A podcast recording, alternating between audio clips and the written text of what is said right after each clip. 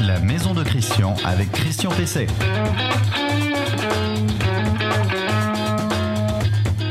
Eh bien, eh bien, bonjour, bonjour, bienvenue dans, dans la maison de Christian, euh, épisode 18 hein, déjà depuis le début de, l'année. Euh, bienvenue dans ma maison, mais euh, bienvenue dans votre maison, euh, celle que vous chouchoutez, celle que vous soignez, celle que vous réparez, celle que vous entretenez, et puis celle que vous chauffez. On va parler de, chauffage tout à l'heure. Alors dans cette émission, je vais répondre à un certain nombre de questions. Vous savez que les questions, vous pouvez les poser sur la page Facebook La Maison de Christian, ou plutôt celle de renoinfomaison.com. Info Maison, donc c'est le site internet où vous avez beaucoup de beaucoup d'informations. Vous retrouvez toutes les vidéos euh, classées donc euh, depuis euh, depuis l'épisode 1. Euh, donc les questions, vous pouvez me les poser par par ce biais. Alors, je vais répondre comme chaque semaine à deux questions. La première question, c'est de Louis Philippe. Je ne pense pas qu'il y ait un, lien avec le, roi des Français, puisque c'était le roi des Français, hein, pas le roi de France, hein, Louis Philippe. Alors qu'est-ce qu'il veut, Louis Philippe Eh bien, Louis Philippe, il veut euh, m'interroger sur le fait de savoir si euh, le vendeur d'un terrain euh, pouvait interdire ensuite euh, qu'on y construise euh, un- une maison, par exemple, avec un étage. On va voir que c'était pas une réponse évidente, mais j'ai fait toutes les recherches qu'il fallait. Marjorie me pose aussi une question sur les obligations à remplir quand on veut monter un abri de jardin dans son jardin. C'est la, c'est la, pleine saison, et on va voir que là encore, il faut être attentif notamment aussi aux questions, aux questions fiscales. Mon conseil de la semaine, qui va venir tout de suite, c'est euh, comment trier et traiter euh, les déchets ménagers de la maison. Et je me suis appuyé sur une étude de l'ADEME euh, qui est assez éloquente.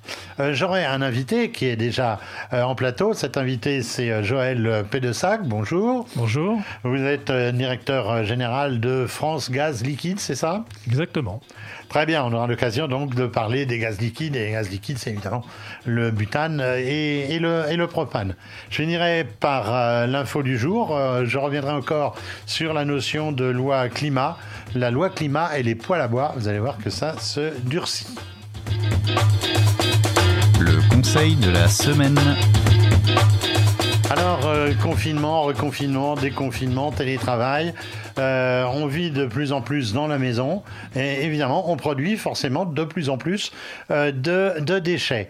Euh, C'est vraiment nécessaire de, se pencher sur cette question, d'autant que eh bien, les services de nettoiement d'un certain nombre de villes ou de collectivités étant de plus en plus sollicités, eh bien, on en vient à espacer un peu plus le ramassage. Dans beaucoup de villes, ça peut paraître surprenant parce qu'on ramasse les, ordures tous les jours, mais dans beaucoup de villes de province, on, on a le ramassage tous les deux jours, tous les trois jours, voire plus dans des, villages. Donc évidemment, ça peut poser euh, de véritables problèmes. Alors la priorité, c'est évidemment le tri. Euh, une récente euh, étude de l'ADEME euh, révèle que les deux tiers, tenez-vous bien, les deux tiers des déchets que l'on jette dans la poubelle principale, ben, ça ne devrait pas s'y trouver. Un tiers, ce sont des emballages, des suremballages, des papiers cartons. Tout ça, ça devrait rejoindre la poubelle papier, qui est généralement jaune, mais pas toujours. Là encore, il y a un mystère. Pourquoi en France, on n'a pas une homogénéisation des, couleurs de poubelle Il faudra, il faudra m'expliquer. Un tiers, ce sont des déchets qu'on va appeler organiques, et notamment les épluchures de légumes euh, ou autres. Et tout ça, si on a un petit jardin, eh bien, ça peut être composté euh, au jardin. Ça vous fera du terreau euh, gratuitement à peu près un an après. Et on peut même, il existe maintenant des composteurs qui peuvent se mettre sur, sur le balcon il existe même des composteurs euh, d'intérieur qu'on peut mettre dans la cuisine. Bon, je, doute qu'on ait beaucoup de terreau avec ça, mais enfin, ça évite peut-être de surcharger aussi euh, la, poubelle. 5% euh, sont constitués d'objets hétéroclites, euh, comme les vieilles ampoules, les tubes de néon, les piles déchargées. Tout ça, ça peut aller dans des bacs, dans les distributeurs, par exemple, tels que les, grandes surfaces de bricolage ou les grandes surfaces alimentaires. Et puis, il y a aussi tous les objets euh, électroménagers, les petits électroménagers, notamment les postes de radio, les, euh, les, les- les vieilles consoles, des choses comme ça, euh, qui peuvent aller dans des bacs de récupération aussi, dans, les grandes, dans les grandes surfaces. Alors, quelles sont les recommandations de, de l'ADEME? Eh bien, préférer les produits en vrac. pour éviter le suremballage. Préférez les produits en emballage en carton ou en verre plutôt que en plastique.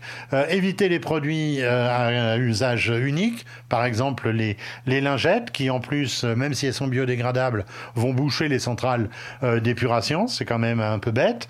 éviter les sacs aux caisses, même en papier. on peut réutiliser les vieux sacs d'hypermarché ou, ou, encore un truc qui s'appelle le cabas. Hein. C'est technologiquement pas forcément très avancé, mais ça, ça existe encore. Euh, si vous avez des grands-mères, elles vous en retrouveront euh, au fond de leur placard. Euh, et puis quelques conseils. Ne pas surcharger vos sacs poubelles. il vaut mieux plusieurs sacs qu'un gros sac qu'on lit et qu'on met sur le trottoir et qui ensuite va, exploser lors du passage de quelques animaux errants. ne bourrez pas les bacs de, ramassage parce que ça devient très difficile ensuite pour les vider. Si vous coincez vos sacs poubelles dedans, et eh bien les, les éboueurs ils peuvent pas euh, les, utiliser le système de bascule euh, automatique, ça retarde les, les, relèves. Approchez le bac au plus près du, trottoir en mettant la poignée vers l'extérieur. Là encore, c'est un bon geste euh, pour un bon geste pour les éboueurs. Dans la maison, évitez les mauvaises odeurs en mettant un petit peu, en lavant votre, votre, votre poubelle et puis en mettant un peu aussi de bicarbonate de soude. Ça marche très bien. Alors, il y a deux questions qui se posent. C'est l'utilité des compacteurs domestique d'ordures. Ça existe, c'est utilisé dans beaucoup de, pays, mais très peu chez nous, euh, parce qu'il euh, y a un problème de poids. Euh, c'est plus difficile à récupérer ensuite au niveau des éboueurs. Et puis, il y a un sujet, un jour, je pense que j'inviterai quelqu'un là-dessus. ce sont les broyeurs d'évier. Les broyeurs d'évier, quasiment interdits en France, autorisés quasiment partout ailleurs, et principalement aux États-Unis où c'est la règle, qui vous permettent justement de mettre dans l'évier les petits, les petits déchets si vous ne pouvez pas notamment euh, mettre un, bac de compostage euh, chez vous au niveau des appartements. Moi, j'ai un jour, je suis rentré dans un appartement, il y avait un bac avec broyeur euh, en anglais, et puis il n'y avait rien en dessous, quoi, parce que il y a une grosse opposition en France. On dit que c'est parce que il y aurait moins de, il y aurait moins de poubelles qui seraient relevées, et donc ça gênerait quelques sociétés, je ne sais pas lesquelles. À vous de voir. Bon, je pense que tous ces petits gestes, de toute façon, on y fera euh, d'autant plus attention. Euh, on y fera d'autant plus attention dans quelques dans quelques années quand on sera euh, quand les ordures seront facturées au poids. Votre question à Christian Pesset. La question, c'est le fameux Louis-Philippe qui me dit, comme je veux construire, je me pose la question, le vendeur euh, d'un terrain euh, peut-il s'opposer à la construction d'une maison avec un étage ultérieurement? Alors, euh, mon voisin a pu construire une maison avec un étage, l'architecte me dit que non, la mairie, elle, ne sait pas trop, ça doit être une petite commune. Alors la règle générale en matière de construction, c'est le respect du PLU, du plan local d'urbanisme. Euh, vous pouvez le consulter euh, en mairie. Euh, et si votre voisin a pu construire une maison d'un étage, c'est que le plan local d'urbanisme ne s'y opposait pas. Donc sur le principe, il pouvait construire et vous devriez pouvoir construire une maison d'un étage. Ceci étant, le vendeur d'un terrain, eh bien, il peut mettre des clauses restrictives dès le compromis en matière de construction qu'il y aura sur son terrain. Ça peut paraître assez, curieux. Mais bien sûr, il ne faut pas que cette règle, elle contrevienne au principe du PLU. Ça, c'est ça, c'est clair. Si le PLU euh, euh, dit un certain nombre de choses, c'est ça qui se euh, qui, qui s'applique. mais le, vendeur peut très bien effectivement mettre une clause, notamment de limitation de hauteur. pourquoi? Bah parce que peut-être que lui il a encore une maison à côté, ou peut-être qu'il va vendre un terrain ensuite à quelqu'un d'autre et qu'il va pas avoir envie d'avoir une maison d'un étage devant devant devant ses fenêtres. Donc effectivement, il peut y avoir là une une restriction au niveau, euh, au niveau du compromis. Soyez donc très prudent euh, là-dessus. Euh, il peut aussi limiter les distances. Alors c'est pareil, s'il veut revendre ensuite un terrain ou si lui-même a une maison, eh ben, il n'a pas envie d'avoir à, à, 10 mètres forcément une nouvelle maison qui se construise. Donc il peut aussi faire cette, restriction. Alors notez évidemment que ce sont des servitudes, des servitudes, euh, article 690 du Code civil, vous voyez, je suis très savant, euh, un éventuel acheteur, après, euh, eh bien, il, a, il est libre d'acheter ou de pas acheter, mais il faut être très prudent sur ce genre de restrictions. Le notaire, là-dessus, va pouvoir vous informer. L'invité de Christian Pesset. Alors, euh, mon invité, bonjour. Euh, bonjour, c'est euh, Joël Pédessac, que je connais de, depuis de nombreuses années, hein, qui était venu dans mes émissions antérieures. Donc, euh, Joël Pédessac, il est directeur général de France Gaz Liquide.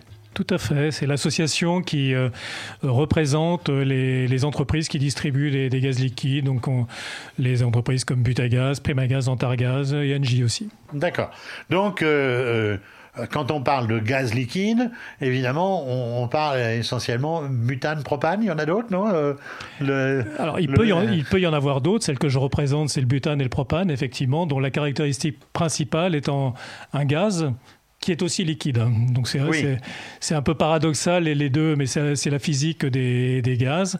Dans certaines conditions de température, de pression, la- l'eau peut être gazeuse, c'est de la vapeur, et elle peut être liquide, c'est l'eau à- à- au-dessus de, au-dessous de 100 degrés. Je crois que c'est un monsieur comme Pascal qui a, qui a- qui a Euh, fait une des lois lui, euh, sur voilà. le sujet, notamment sur la pression. Sur la pression, hein. tout à fait. C'est ça.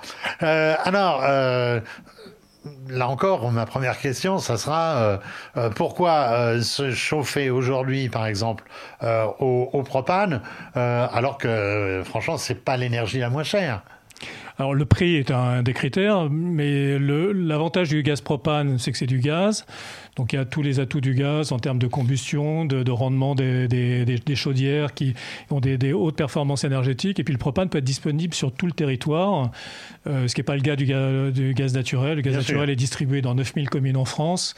Euh, ça veut dire que sur les 36 000 communes, il y en a 27 000 qui n'ont pas euh, accès au gaz naturel.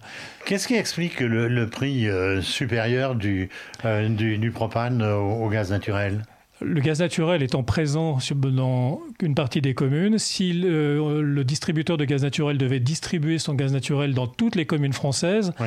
euh, comme c'est le cas de l'électricité, l'électricité est autour de 16 centimes le kilowattheure, le propane est autour de 12 et le gaz naturel autour de 7.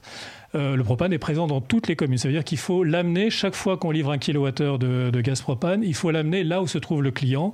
C'est des fois au- en haut de la montagne, au bout d'une vallée. C'est une, c'est le coût de la obligation logistique. C'est une obligation légale Non, non, ça fait, ça fait partie de l'offre du, euh, de, de ce gaz.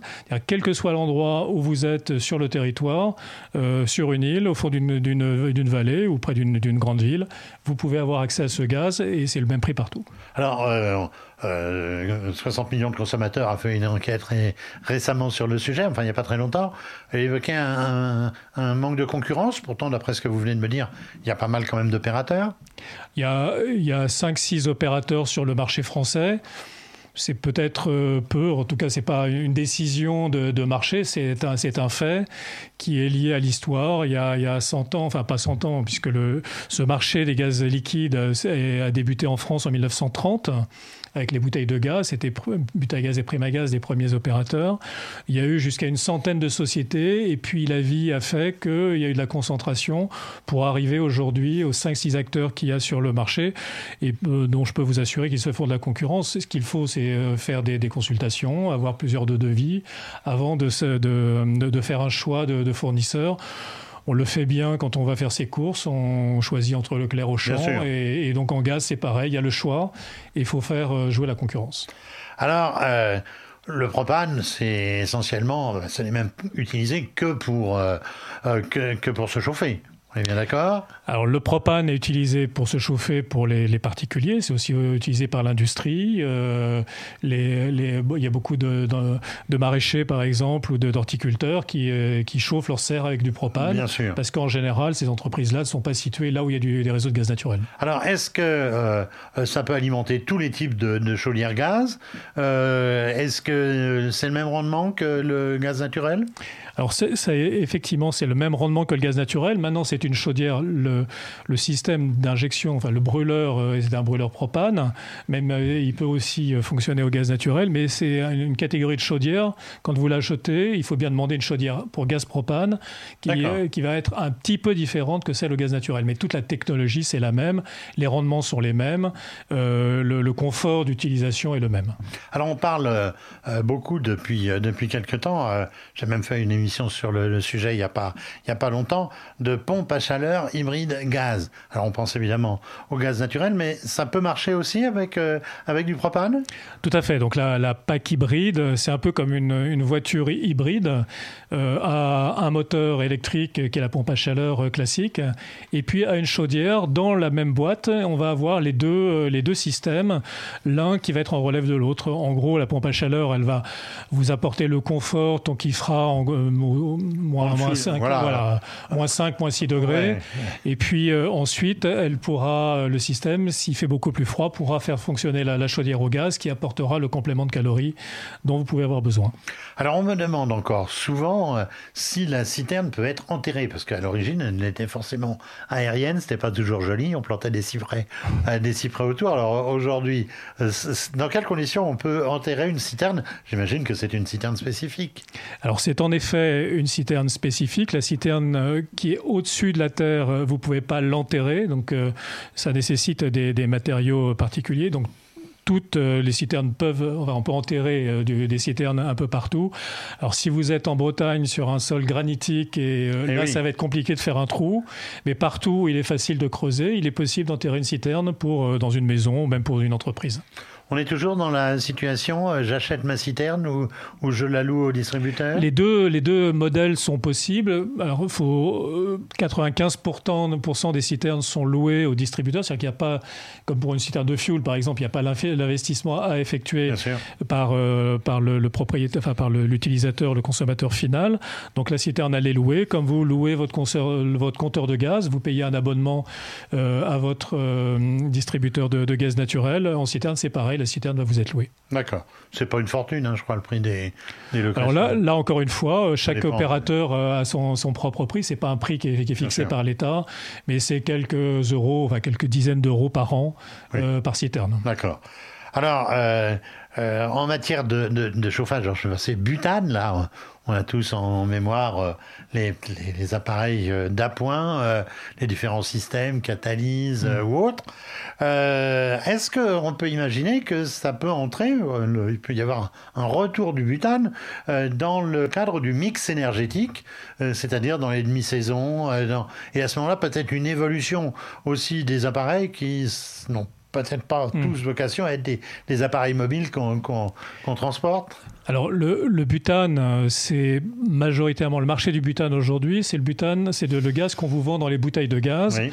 Euh, à peu près 70% des, euh, du gaz en bouteille est du butane. Et il y a 10 millions de foyers français qui, qui cuisinent au butane. C'est 35% de la, cuisson domestique. on va y revenir sur la cuisine. 35% de la, cuisson domestique se fait, se fait au butane.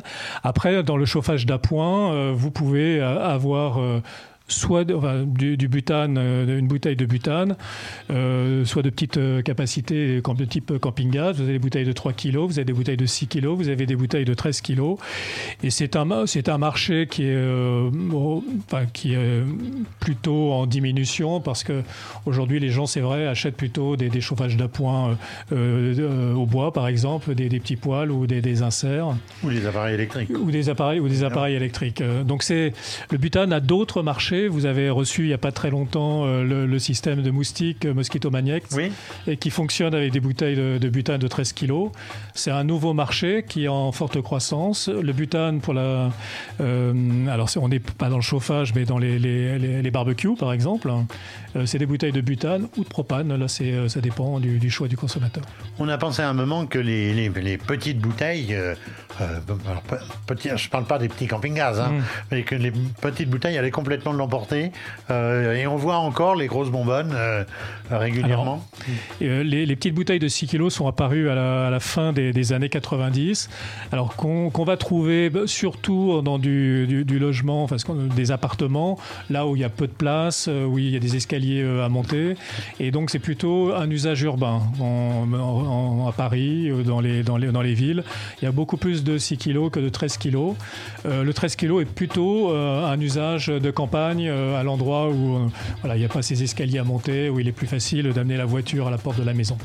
Mais j'ai vu encore récemment, donc ça marche, des, une installation gaz butane mmh. pour la cuisine avec deux bouteilles dans la, dans la cave et un système de, un système de bascule, un, bypass et bah, ça marche très bien. Il hein. n'y a, pas de raison. Alors pour revenir sur la question de la bouteille, si vous me permettez juste une, par rapport au déchets que vous citiez, citiez tout à l'heure, euh, la bouteille, c'est un emballage. Alors, c'est pas en carton, c'est en métal, ça peut être aussi en matière euh, composite. La bouteille a une, durée de vie de 50 ans, c'est-à-dire que c'est un emballage qu'on va réutiliser pendant une cinquantaine d'années. Chaque fois que vous la remenez, puisque... nous, on ah. fait par un système de consigne. Dans, les usines, on requalifie cet emballage pour pouvoir le remettre sur le marché. Et ça fait partie du cycle de vie euh, des, des emballages qui sont plutôt vertueux parce qu'on euh, ben, on l'utilise pendant une très très longue période. Euh, et c'est euh, bon, c'est aussi un avantage concurrentiel que l'on peut avoir grâce à ce gaz. Alors justement, vous, vous m'amenez sur une autre question. si on a dans sa cave, ça arrive souvent, on achète une maison, on a dans, dans, sa cave une bouteille butane, on n'a on pas évidemment le mm. contrat qu'avait peut-être mm. celui qui l'a acquis. Qu'est-ce qu'on en fait? Alors les bouteilles, ça c'est une question très importante. Il faut surtout pas les amener en déchetterie. Il ne faut pas les laisser euh, sur les encombrants sur le trottoir. Euh, les, points de vente, il y a à peu près 40 000 points de vente de bouteilles de gaz en France, ont l'obligation de reprendre les bouteilles dont vous voulez vous défaire. Donc euh, vous n'avez plus l'usage du. Mais on la revend ou il la récupère Non, donc en fait, même si vous n'avez pas le contrat de, consignation, alors on ne sait pas combien vous avez donné au moment de la consigne, donc il y a une obligation des distributeurs de vous reprendre la bouteille, et puis après c'est chacun qui va définir quelles sont les conditions de, reprise de votre bouteille. il y en a qui vont vous donner 5 euros, d'autres 1 euro, d'autres un petit gadget. Mais disons que c'est déjà le geste mais je pense que c'est important. Hein. C'est le geste. Il y a un aspect de sécurité, un, un aspect environnemental, et puis, euh, puis un aspect aussi potentiellement économique. Le, cette bouteille, si vous l'utilisez pas, bah, vous la ramenez sur un point de vente de la marque de, de la bouteille. Elle est bleue, c'est Butagaz. Elle est grise, bleue, verte ou autre, ça va être les autres marques. Et à partir de ça, on vous la reprend et nous, on va la recycler, on va la remettre euh, sur le marché, dans le circuit, pour revendre du gaz à toute personne. Très bien. Merci euh, Joël Pédessac. vous êtes directeur général de France Gaz Liquide, avec un S, puisqu'il y avait il y a, et propane. Butane, et propane. Euh, merci, tout cela a été très, très intéressant. Je vous remercie donc d'être venu nous, nous voir. Votre question à Christian Pesset. Alors ma question, la, la deuxième question, c'était euh, nous voulons installer un abri euh, en bout de jardin en bois il existe en métal aussi, hein, ou en plastique même, mais c'est tellement sympa le bois. Euh, dans notre jardin, euh, on lit tout et son contraire sur Internet quant aux déclarations administratives et à la taxation euh, locale. Pouvez-vous nous éclairer? Alors le principe, ben, le principe il est simple. Hein. Jusqu'à 5 mètres carrés dans une hauteur raisonnable, je crois que c'est 12 mètres. C'est rare qu'on ait un abri de jardin de 12 mètres. Euh, eh bien, il n'y a pas besoin d'autorisation administrative, c'est-à-dire de déclaration préalable de travaux. Alors, de 5 à 20 mètres, il y a une déclaration euh, préalable de travaux, mais il n'y a pas besoin normalement de permis de construire sauf en secteur préservé, mais en secteur préservé, euh, si vous montez un abri de jardin euh, de, de, 5 mètres carrés le long de la cathédrale de Chartres, je suis pas sûr euh, qu'on vous laisse faire quand même. il faut faire donc au minimum une, déclaration de travaux. alors attention, le permis, la réglementation locale peut vous obliger aussi donc un permis de construire dans, ces cas que je viens d'évoquer. Alors les 20 mètres carrés, donc on peut aller jusqu'à 20 mètres carrés sans permis de construire. Alors c'est un peu compliqué, hein, sauf en zone PLU euh, ou, dans certaines villes où on peut aller jusqu'à 40 mètres carrés si c'est considéré comme des extensions. Si c'est considéré euh, comme des extensions. Alors, attention, euh, certaines communes, beaucoup de communes ont pris des mesures restrictives quand les dispositions générales n'étaient pas suffisamment précisées concernant ces, ces abris. il vous suffit pour ça d'aller au service de l'urbanisme et de consulter le PLU. Euh, alors, la taxe, la taxe. moi, j'ai toujours pensé, euh, j'ai toujours mis dans mon jardin que les petits abris de 5 mètres carrés. J'ai toujours pensé qu'il n'y avait aucune taxe à, payer. Eh bien, en tout cas, pour dès que ça dépasse 5 mètres carrés, euh, et donc qu'il y a une déclaration de travaux, il y a une taxe d'aménagement. Alors, ça panique beaucoup de gens parce que quand on va voir sur Internet ce qu'on croit devoir payer, c'est faramineux. En fait, c'est pas pas très très important. Alors, ce qu'il faut comprendre, euh, suivez bien, il y a une, une valeur, euh, applicable euh, par la surface multipliée par un, taux d'incidence. Alors la, la taxe d'aménagement donc qui est assise sur cette valeur, c'est notez bien 767 euros par mètre carré en Île-de-France, hors d'Île-de-France et 870 euros en, en Île-de-France. Pourquoi il y a cette différence Je ne serais pas capable de, vous le, dire. Mais il y a un taux d'incidence. Alors ce taux d'incidence, la France est toujours championne hein, pour ce genre de choses. Il y a un taux d'incidence qui euh, est euh, fixé par le département et par la commune. Donc il faut additionner ces deux taux, mais c'est pas grand-chose, c'est, c'est 1, 2, 3%, 5% pour l'ensemble en général euh, au maximum. Donc on multiplie euh, la valeur que je vous ai indiquée tout à l'heure, par exemple 767 euros, euh, multiplié par le nombre de mètres carrés de votre, euh, de votre abri euh, et donc par le taux d'incidence. Alors par exemple, je vais prendre un, un, abri de 15 mètres carrés hors Île-de-France, je fais 15 multiplié par 760 euros, donc la, la valeur, que je, ça me fait 11 505. Alors beaucoup de gens disent ah, il va falloir que je paye 11 500 euros pour mon abri de jardin. Euh, non, c'est pas le cas. Alors on le multiplie par exemple par 2% et on arrive à 200, 230 euros. Si on, le a un taux d'incidence de 4, on va arriver à, à 400 ou 500 euros. Euh, attention, euh, cette taxe peut être appliquée aux abris de euh, moins de 5 mètres carrés s'ils font plus d'un mètre 80 de hauteur. Vous verrez que c'est la raison pour laquelle euh, tous, les, tous les abris sont en général d'un mètre, d'un mètre 79. C'est un peu comme les, les mobilettes, vous savez, qui étaient 49,9 pour pas passer dans la catégorie vélo moteur. Je crois que c'est toujours en, en, en, application. Voilà, donc voilà pour, pour cette question. L'info du jour. L'info du jour, c'est encore la loi climat, comme, euh, pour l'épisode 17. Euh, la loi climat et les poils à bois. Alors la loi climat, euh, elle n'a pas de conséquences que sur les, que sur les logements et les passoires euh, thermiques. Elle s'intéresse aussi au système de chauffage, notamment aux poêles à bois, dont les plus anciens euh, sont suspectés d'aggraver la pollution, notamment dans certaines zones sensibles. Alors l'objectif de la loi, il est de réduire de 50% les émissions polluantes liées au chauffage à bois d'ici 2030. On a un petit peu de temps hein, quand même. Hein.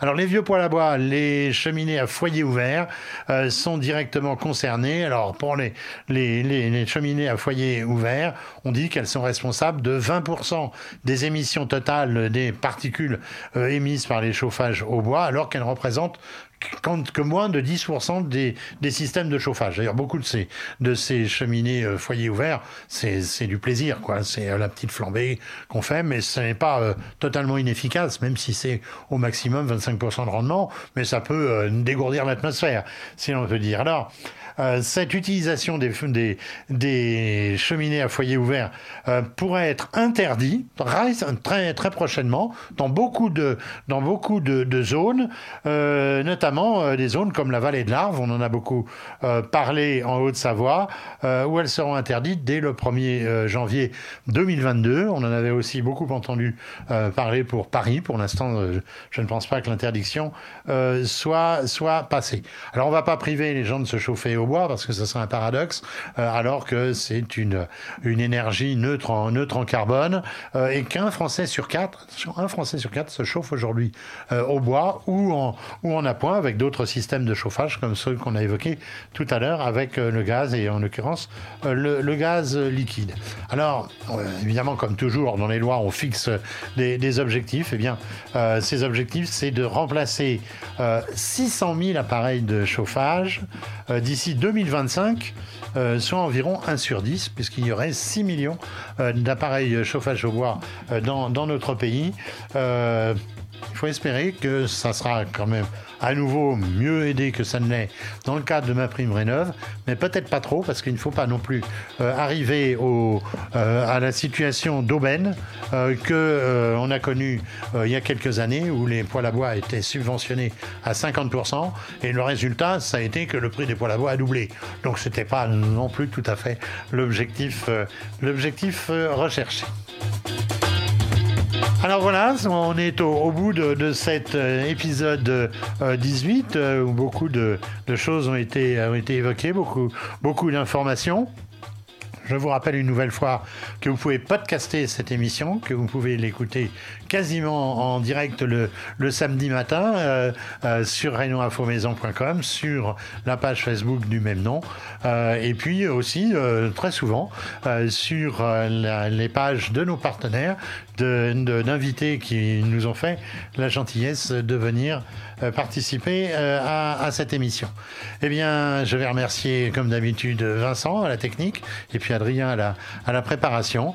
et je vous dis à la semaine prochaine en espérant que vous soyez encore de plus en plus nombreux puisque euh, vous avez dépassé largement les 2 500 000 personnes atteintes, euh, comme on dit sur Facebook, euh, depuis le lancement de cette émission.